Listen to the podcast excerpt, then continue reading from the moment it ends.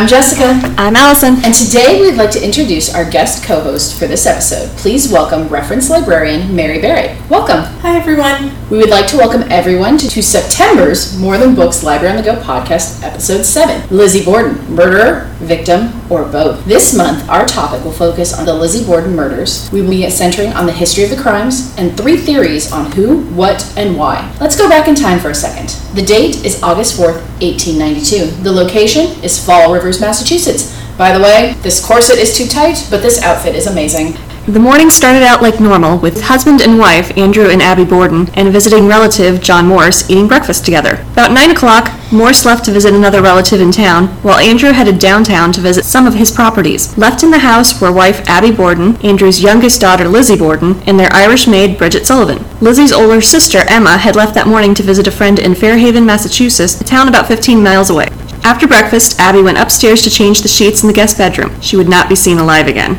Sometime later, Andrew Borden returned home and laid down on the couch to take a nap. Shortly after 11 a.m., Bridget, who had been feeling sick, decided to return to her room in the attic to rest after washing the outside windows. Not long after, she heard a scream from downstairs. Lizzie was yelling for Bridget, saying, Maggie, come down! Come down quick! Father's dead! Somebody came in and killed him! Lizzie then sent Bridget across the street to the family physician's house, because what you do apparently finding something violent happening in your house is send out the only other person? Well, someone's gonna, get don't have a phone. So both go. I'm not staying put there. Anyway, Lizzie sent Bridget across the street to the family physician's house to get help, but he wasn't home, so she sent her down the street to get another friend. Andrew Borden had been bludgeoned to death while sleeping on the sofa. His face was almost unrecognizable due to 11 blows from a hatchet or axe. It had happened so recently that his body was still warm to the touch. It was later determined that he died between 10:30 a.m. and 11:10 a.m. Shortly after the discovery of Andrew Borden's body, Adelaide Churchill, one of the Borden's neighbors, and the maid Bridget went upstairs to look for her and discovered her body.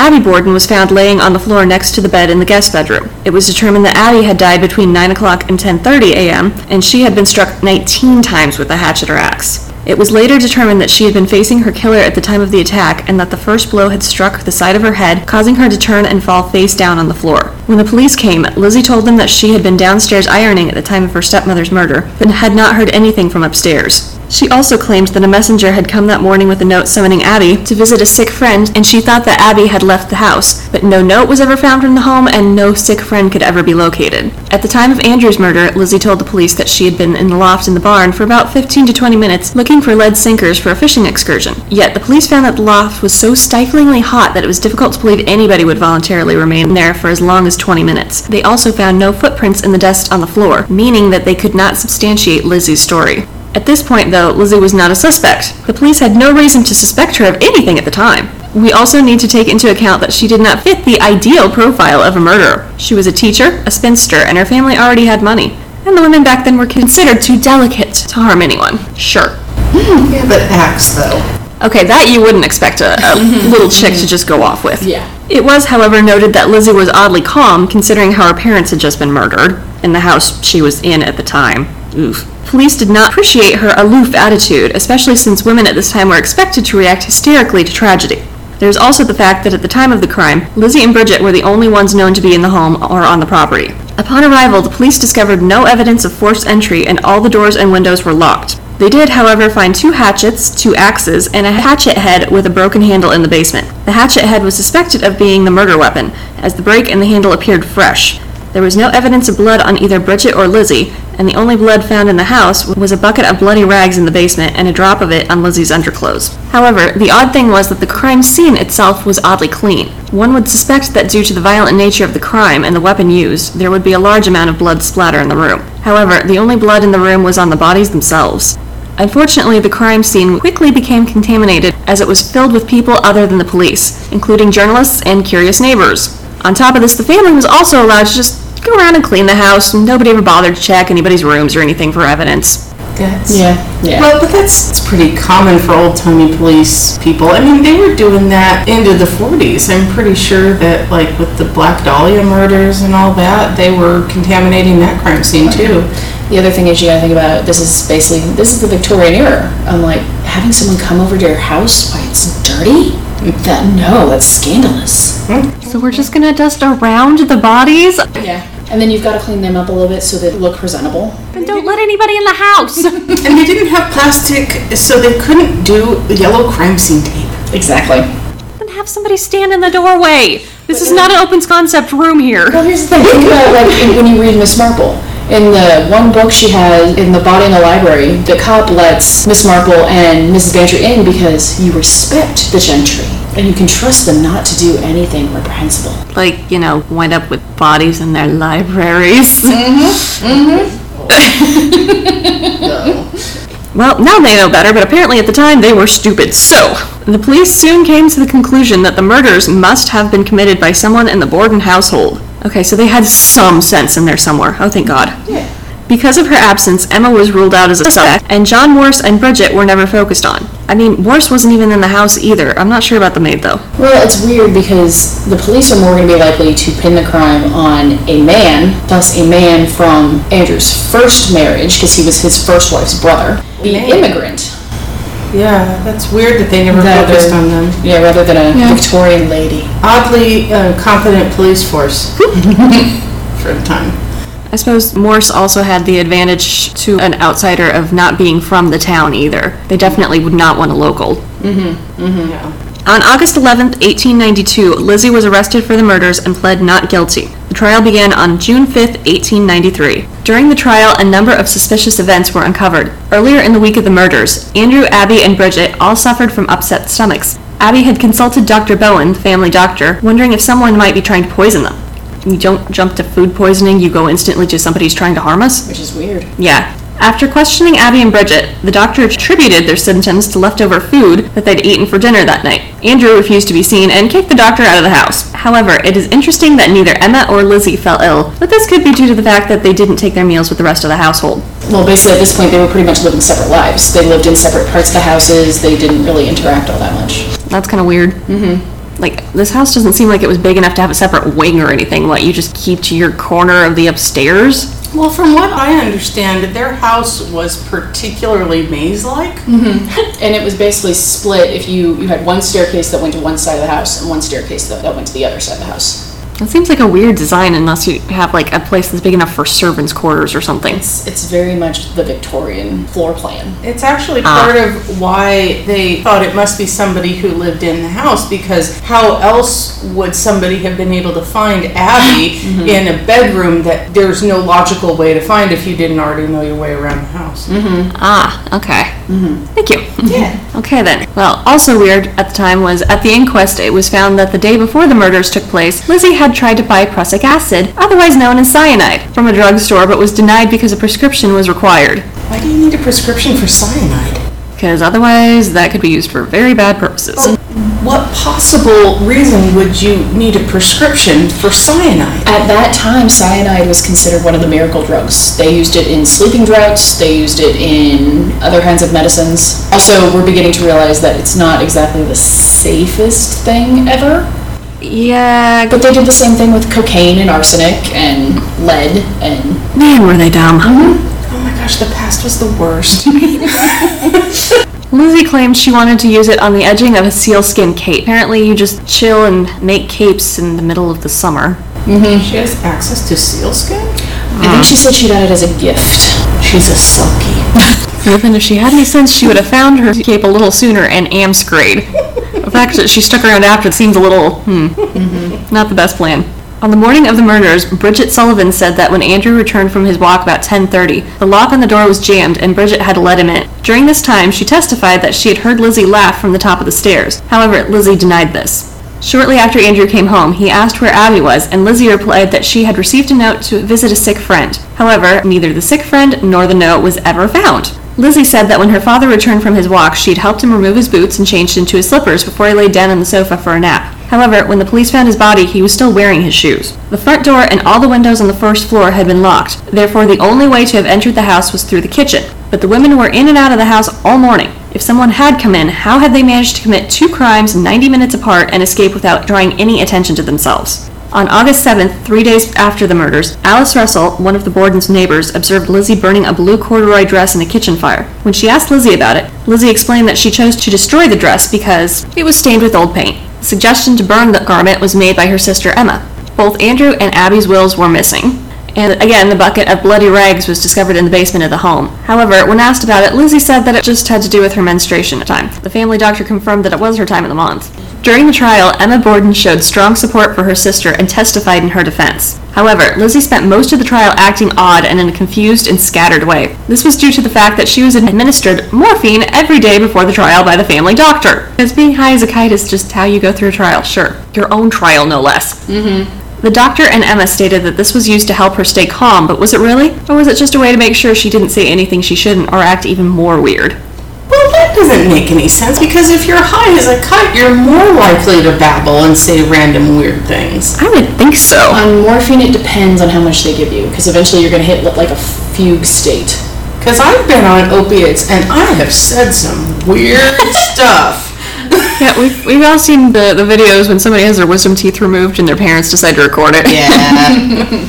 On June 20th, 1893, after only 90 minutes of deliberation, Lizzie was acquitted of all charges. This was due to a few reasons, one being the lack of forensic evidence linking Lizzie to the crime scene, such as there being no blood found on either her or her clothes, no direct link to the murder weapon, and another reason was that during this time in Victorian society, no one believed that a petite, sweet looking Christian woman would be capable of such a violent act. Also, there was the court's reluctance to execute a rich lady, because now that the parents were out of the way, they had money. After her acquittal, Lizzie and Emma returned to their family home, and after considerable settlements were paid to settle claims made by Abby's family, the sisters inherited a large estate which allowed them to buy a new home in the Hills District, which was basically the rich part of town. Around this time, Lizzie changed her name to Lisbeth, and in her new, rich, influential neighborhood, she continued to attend the same church and hoped that her newfound wealth would finally help her fit into the upper class society that she longed to be part of. However, friends and acquaintances soon stopped talking to her, she was no longer met with cordial greetings, and people began to avert their eyes upon seeing her. Think she made anybody nervous? Possibly. Lizzie made matters even worse by never wearing mourning clothes to honor her father and stepmother, which was what you did at the time, mm-hmm. and flaunting her wealth. She bought new carriages and horses, fashionable and expensive clothes, and traveled to Boston, New York, and Washington, where she stayed in expensive hotels and indulged in her love of theater. As the obsession with the case lived on and everyone's belief that she had gotten away with murder continued, eggs were thrown at her house, churchgoers shunned her at services, and rope skipping children maligned her with sing song verses of a popular new rhyme. Lizzie Borden took an axe, gave her mother forty whacks. When she saw what she had done, she gave her father forty-one. Because that's not creepy. and then when you you skip rope, you go one, two. Oh my gosh. Mm-hmm. Kids are savage. Oh yeah, oh yeah. Still, the sisters lived peacefully until 1904 when Lizzie met actress Nance O'Neill. The two formed a strong bond. There was even rumors that they were lovers. Emma did not approve of the friendship, and after Lizzie threw a party for O'Neill and her acting troupe in their home in 1905, Emma moved out abruptly. Unfortunately for Lizzie, O'Neill only remained with her for a short time, and it has been argued that she only became friends with Lizzie in the first place due to selfish reasons, such as Lizzie's reputation as a murderess, her money, and the notoriety that being associated with her would give her. The sisters never spoke again, and neither one would ever explain why. Was it because Emma was scared of Lizzie? Did Emma have a lover? Or was it something else? No one knows much about Emma's life after she left Lizzie. Lizzie wouldn't care if Emma had a lover if she was throwing raucous parties with troupes. But Emma might not want her lover around Lizzie. Okay, that's fair. Oh. Well, we may never know what the cause was, but they did oddly die only a few days apart in 1927, with Lizzie dying first. Yeah, I think it was only like nine days. It's kind of like Emma was waiting for Lizzie to die. I she could don't, go. I don't think you can do that. You never know. well, that is a little weird, right? It's kind of like, like I said, it's kind of like Emma was waiting for her to go first. Like, interesting. It's kind of like, was she waiting around to make sure Lizzie didn't say anything weird? Keeping an eye on your, your sister until the very end, that's creepy. Mm-hmm. Nowadays, there is very little doubt that Lizzie Borden murdered her parents. It's just a question of how and why. For the last 130 years, people have debated over what Lizzie's motives would have been to kill her parents. And by consensus, there are three distinct possibilities money, abuse, and madness. Let's look at the first motive money. Andrew Borden was a very rich man for the times. He had invested in mills, banks, and real estate, and had a net worth of about 300000 approximately $10 million today. He was considered one of the richest men in town and had a family bloodline that would have allowed him to be one of the most prominent men during this time. Yet it was well known that Andrew was tight-fisted with his money. He did not like to spend it on anything he felt was frivolous. The family lived in a modest house that lacked indoor plumbing or electricity, and although most of their relatives lived in the more fashionable part of town called the Hills, Andrew was content to stay where he was. So basically, he was a miser. he was Scrooge. That would get so irritating, though. I mean, not not murder him irritating, mm-hmm. but very irritating. Oh yeah, oh yeah. It was well known that Andrew reality sometimes caused friction in the household, most often with Lizzie, whose aspirations were to be like her friends and family living in the hills. Now, keep in mind that although the Bordens were rich, they were not considered upper class by the town society. This was due to Andrew's frugal ways and somewhat shady reputation as a businessman, which ended up regulating the family to a middle class social status.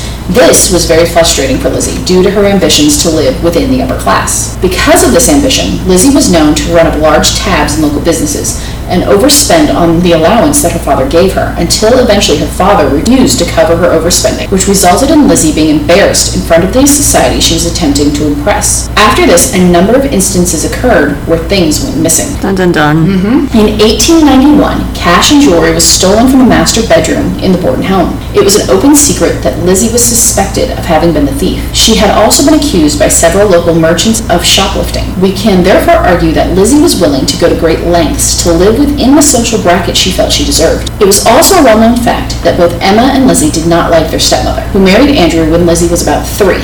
And the interesting thing, Lizzie liked Abby when her father first married her. She even, when she was younger, referred to her as mother. But when she got older, it like it completely switched. So you have to wonder, was it due to influence by other people, such as Emma, that no, she's not our mother, we can't like her, mm-hmm. or other things? Yeah, because she wouldn't have remembered her own mother if she was three when they married. Mm-hmm. And if I can go back a little bit, that um, cash and jewelry stolen from the master bedroom, mm-hmm. a lot of the reason people thought it was her was because, again, the maze-like nature of the house. Mm-hmm. But burglar would come in, go straight to this bedroom that nobody knew where it was, grab cash, and leave without taking anything else in the house. Yeah, you'd think you'd go for what's handiest by the doorway or something. Oh yeah. And like I said, neither her or her sister called her mother. In fact, Lizzie referred to her as Mrs. Borden. And whenever Andrew gave Abby anything, the younger woman would launch into arguments about how giving property to a stranger would deprive his own daughters of their rights. Emma and Lizzie got into a big fight with their father over a gift of property that was made to Abby's sister that resulted in them taking an extended vacation to New Bedford, Massachusetts. And they returned just a week before the murders. And remember, it was shortly after her return that Lizzie attempted to buy poison, but was refused by the chemist. This week was also when the household, with the exception of Emma and Lizzie, became violently ill, which seems to show that before the murders, there may have already been at least one attempt on Andrew and Abby's This theory is reinforced by the fact that Abby was killed first and Andrew second, as this would have been necessary in order for Lizzie and Emma to inherit anything. If Abby had outlived her husband, then all of Andrew's money and property would have gone to Abby, and then after she died, it would have been passed to her family, and Lizzie and Emma would have gotten nothing. However, since Andrew outlived Abby, everything that she owned went to him, and then after he died to Emma and Lizzie. The fact that neither Lizzie or Emma ever followed social traditions and publicly mourned either Andrew or Abby, along with the fact that upon Lizzie's acquittal and the collection of their new wealth, they immediately bought a big house in the Hills area and then living a very expensive and high life, shows that this theory could be possible. You'd think if they were responsible and being looked at by everybody, they'd at least make a show of being in mourning or something. Yeah. But then you have to go in again, at that time, women were not thought of being capable of stuff like that. So they didn't do mourning clothes at all? I mean, I know that there was like this progression of clothing you could slowly come out. They didn't even bother to do the first one? Oh no. That's suspicious. Mm-hmm. Yeah, most people at least. Wear black to the funeral? Yeah. It also explains a lot of Lizzie's odd behavior leading up to the murders, and Lizzie still being unmarried at her age. Lizzie had a number of suitors that she had refused, but the reason she turned them down is because every one of her suitors were from her own social class, so middle class men, whereas she only wanted suitors from the class she wished to be part of, upper class, because she wanted to be rich. If she thought that she was upper class, then yeah, she would look at all these guys as marrying down. Mm-hmm. So let's look at the second motive. The second motive is the idea that both Emma, Lizzie, and Bridget suffered from abuse at the hands of Andrew, and that Abby knew about it but did nothing to stop it. It argues that Lizzie committed the murders either while in a fugue state, never realizing what she did, or that she killed Andrew to ensure that he never touched her or Emma again, and also killed Abby because she had allowed the abuse to continue. You'd think you'd go for the guy that was responsible first, at least. Yeah, that argues against the fugue state, mm-hmm. anyway. Mm. However, many people have asked that if this theory is true and the abuse has been going on for years, then why didn't she do something sooner? The answer could be that something that day just finally caused her to snap. There are two ideas that could be the final act that caused the events to happen. In May of 1892, Andrew killed a group of pigeons that had been roosting in the barn with a hatchet claiming that they were pests who would attract boys who would kill them. Lizzie, who had built a roost for the birds and had been taking care of them, was devastated. So he killed them with a hatchet, and that just happened to be what he was killed with? Mm-hmm. Who kills mm. birds with a hatchet? Also that. The other possibility could be that if Lizzie witnessed Andrew abusing Bridget, someone who in looks was very similar to Lizzie and who was around the same age, it could have resulted in Lizzie coming to the realization that she needed to save herself or that she needed to save someone else because no one saved her. This theory also explains the family's forced isolation by Andrew and the fact that both Lizzie and Emma never married. It does seem kind of weird that neither sister married mm-hmm. by that point. Yeah. Hmm. The final theory was that Lizzie suffered from insanity, either as a result of abuse, neglect, or genetics. In the Victorian era, instances of mental illness were taken care of very privately, and knowledge about it was kept in the family.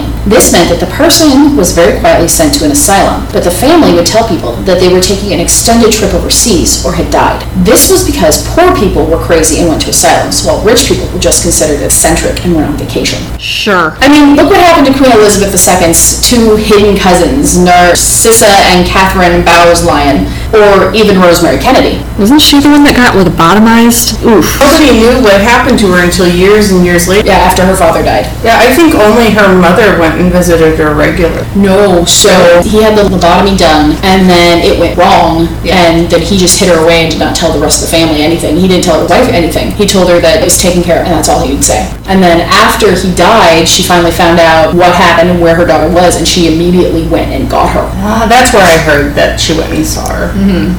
It has been well documented that Lizzie and Emma's mother, Sarah, suffered from peculiar spells and fits of anger, leading many to believe that she suffered from bipolar disorder. Now, bipolar disorder is hereditary, and it is likely that Lizzie also suffered given the accounts of her personality. She was said to suffer from mood swings, unprovoked anger, narcissism, and her kleptomania would have fit perfectly into this diagnosis. And it may also explain why Lizzie and Emma never married. Many suitors probably realized that Lizzie was peculiar after a single meeting, and could have been afraid that that peculiarity was hereditary, thus tainting Emma's prospect as well. You know, because in the Victorian era, the concept that it's all in the breeding and that blood will tell went a long way. There was also the odd conversation that Lizzie had with her friend and neighbor Alice Russell the night before the murders, where she stated that she felt an impending doom and that someone was watching the house and following her. So she's either possibly setting up a story that something is, is wrong and someone else is mm-hmm. responsible and watching them all at this point already, or somebody really was and it wasn't their fault. Like that doesn't seem as likely, but She may have actually believed it. Mm-hmm. well, that's fair. In fact, the earlier trip that she took with Emma may have been an attempt to find a cure for her problems and give a reason for why Lizzie returned earlier from the trip than Emma. And instead of returning home right away, she checked into a boarding house for a few nights before going home. It is also interesting that if we give a basis to this theory, it would explain some comments that Andrew made earlier in the year, such as when he told others that he would not be going to Swansea this summer because of trouble in the family. He and Abby may have come to the conclusion that Lizzie was getting worse mentally and needed to be put away. And it would explain why Emma, who almost never left the house, would choose to go on an extended visit while Andrew handled the situation. It would also account for Andrew asking Emma how he would be able to get in touch with her if anything happened. It also answers the question as to why Emma and Lizzie's Uncle John, their mother's brother, was present in the house. He would have already been familiar with his sister's attacks and would have been able to help Andrew with Lizzie should trouble arise. At one point during John's visit, Lizzie did say that she overheard what they were talking about and it annoyed her. Lizzie's mental instability would also explain the giggling that Bridget attributed to Lizzie right after the murder of Abby. This would have been when Lizzie was standing at the top of the stairs, a location where Lizzie would have been able to see Abby's body.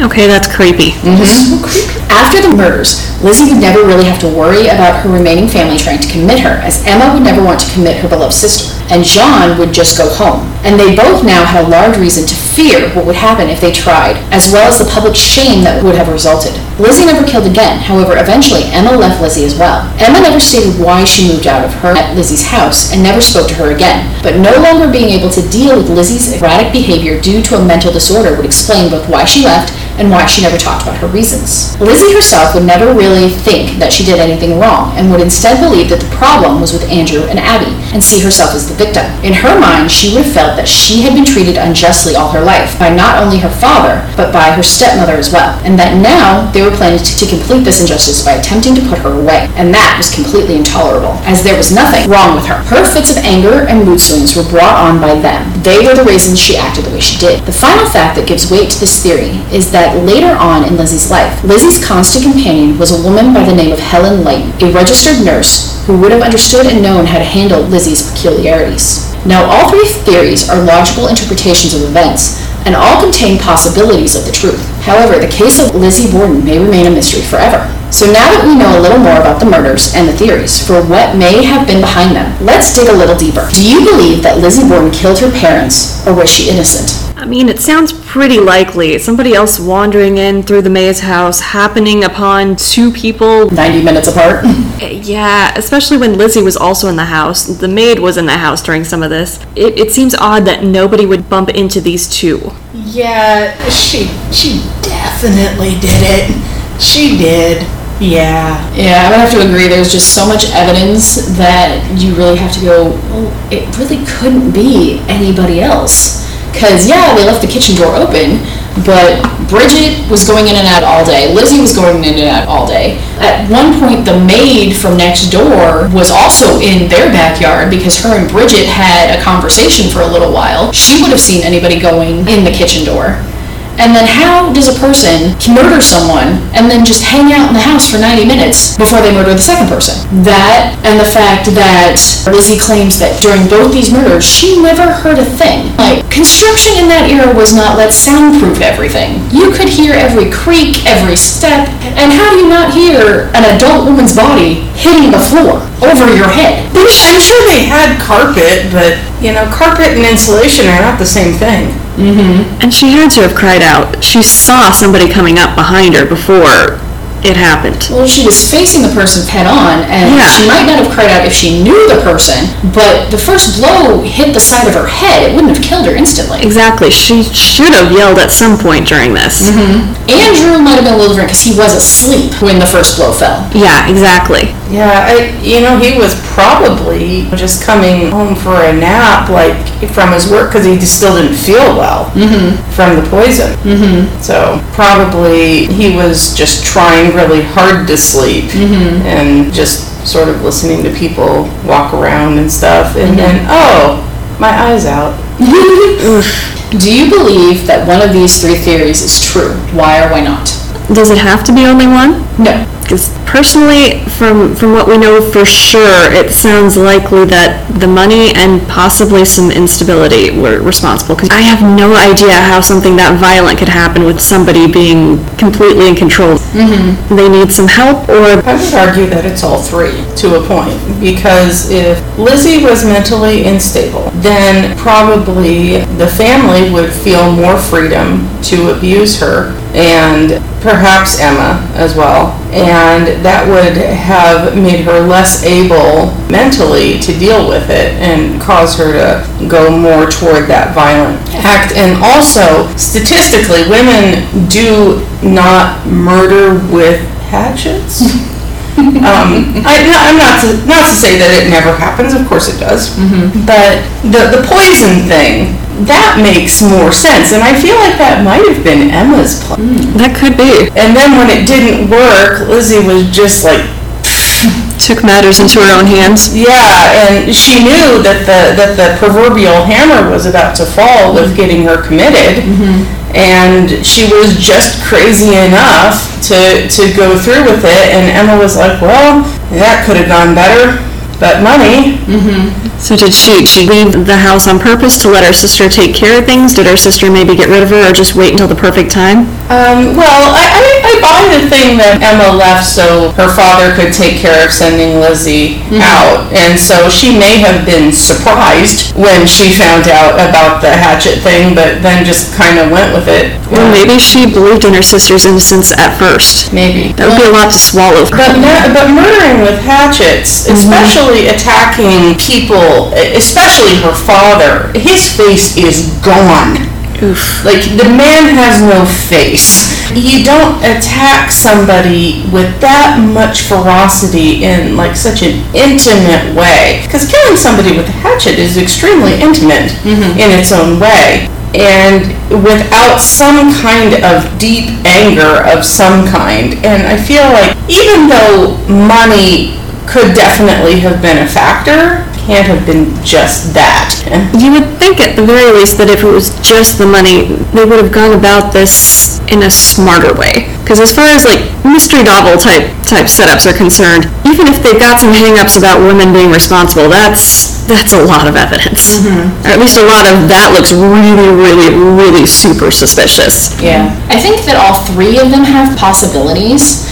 Mainly because you're thinking about if Lizzie was mentally unstable, it would explain why there would be an isolation around the mm-hmm. family. Mm-hmm. Because one, it would be an embarrassment, and two, it would sully all of Emma's prospects of getting married. Because people did have such a hang up over genetics mm-hmm. and breeding and that kind of stuff. Or Lizzie did have some form of bipolarism. Right? It, the narcissism that comes with that would cause her to be very angry over the fact that she was not given the money she felt she deserved, that she was not given the respect she felt she deserved. She did not get the lifestyle she felt she deserved. And all of that would be, in her mind, Andrew and Abby's fault.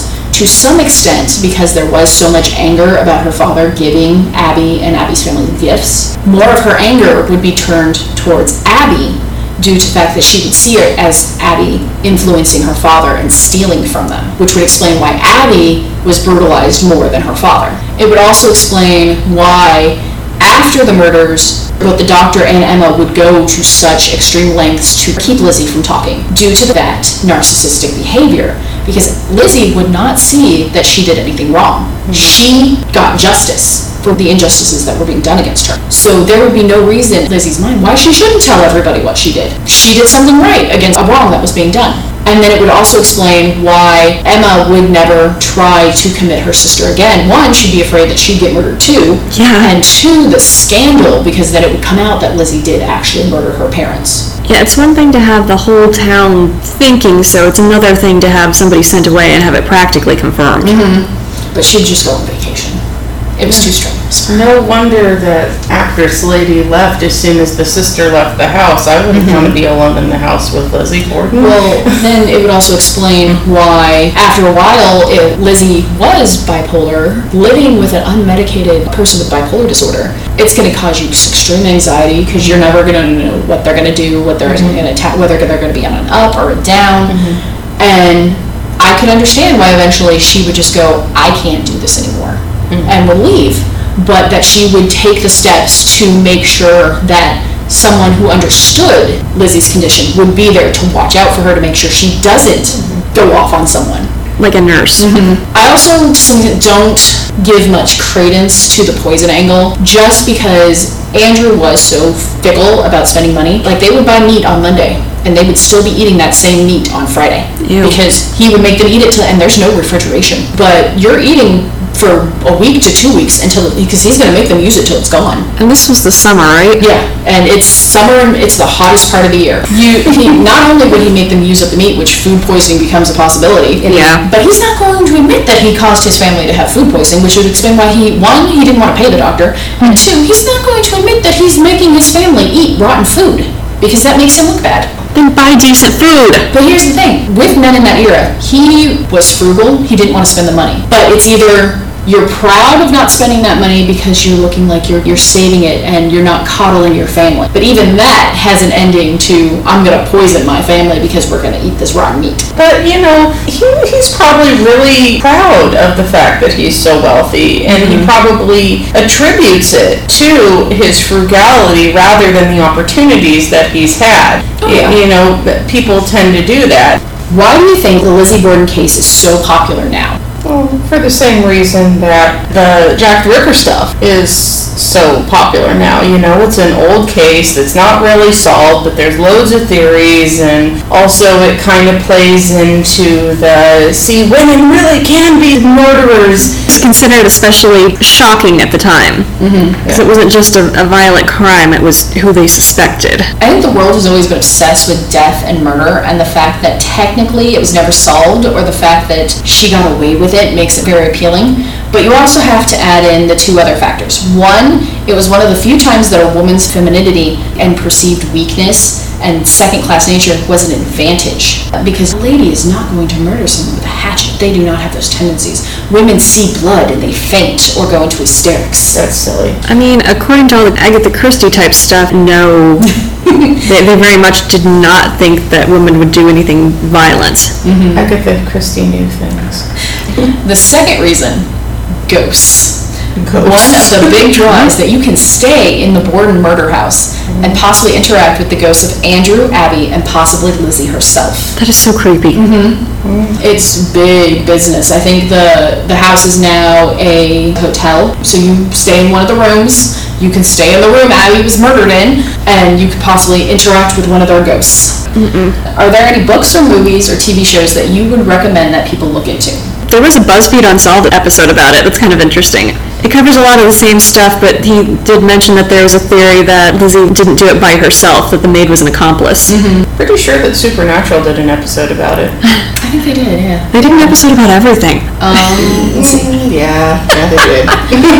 Book-wise, I would recommend The Trial of Lizzie Borden by Cara Robertson. It's a very good nonfiction that does many different points of view and narratives and tries to give you a pretty good full picture. Movie-wise, I would suggest Lizzie Borden Took an Axe, starring Christina Ricci and Clea DuVall. It definitely is a movie that promotes the money theory. when was this done?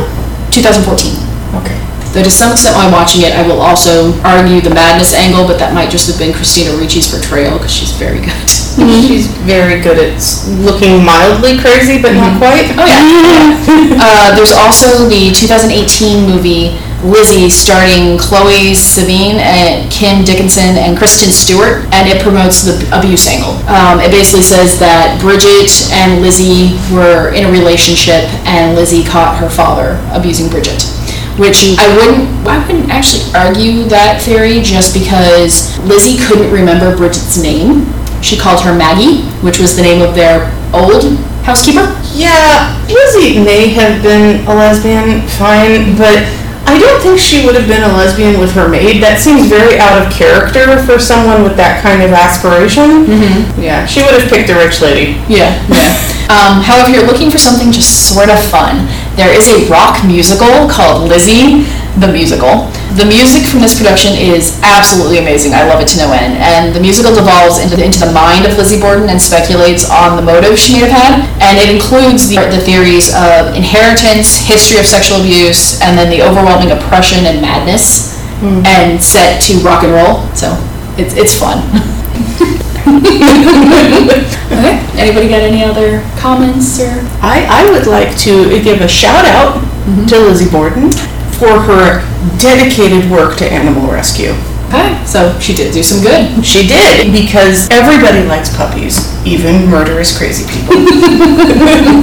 Okay, we would like to thank everyone for joining us, and if you'd like to learn more about this topic or just check out some of the library's amazing items on this topic, such as The Trial of Lizzie Borden, A True Story by Claire Robertson, The Cases That Haunt Us from Jack the Ripper to JonBenét Ramsey, the FBI's Legendary Mind Hunter sheds light on the mysteries that won't go away by John Douglas, or, if you're a little more into fiction, Maplecroft, The Borden Dispatches by Cherie Priest. You know, give you a little Lizzie Borden mixed with a little Lovecraft, something for everyone. Make sure to stop by the library or the library's next Library on the Go event. We hope everyone had as much fun as we did. Remember, the library's next Library on the Go event will be on Thursday, September 15th, and our topics will be banned books, Victorian crime, and horrifying reads. Please come join us on the third floor of the Educational Services Building from 11 to 12:30. We would like to thank our guest co-host Mary for joining us today, Thanks, everyone.